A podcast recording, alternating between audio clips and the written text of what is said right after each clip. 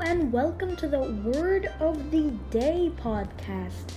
Today's word is lampoon. It's a verb and it means to make the subject of a satire or ridicule.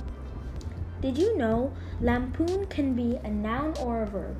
The noun lampoon, meaning satire or specifically a harsh satire usually directed against an individual, was first used in English in the 17th century and is still found in use, especially in the names of humor publications such as the Harvard Lampoon.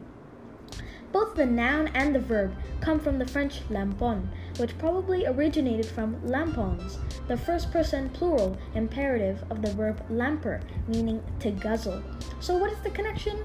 Lampons, meaning let us guzzle, was a frequent refrain in 17th century French satirical poems.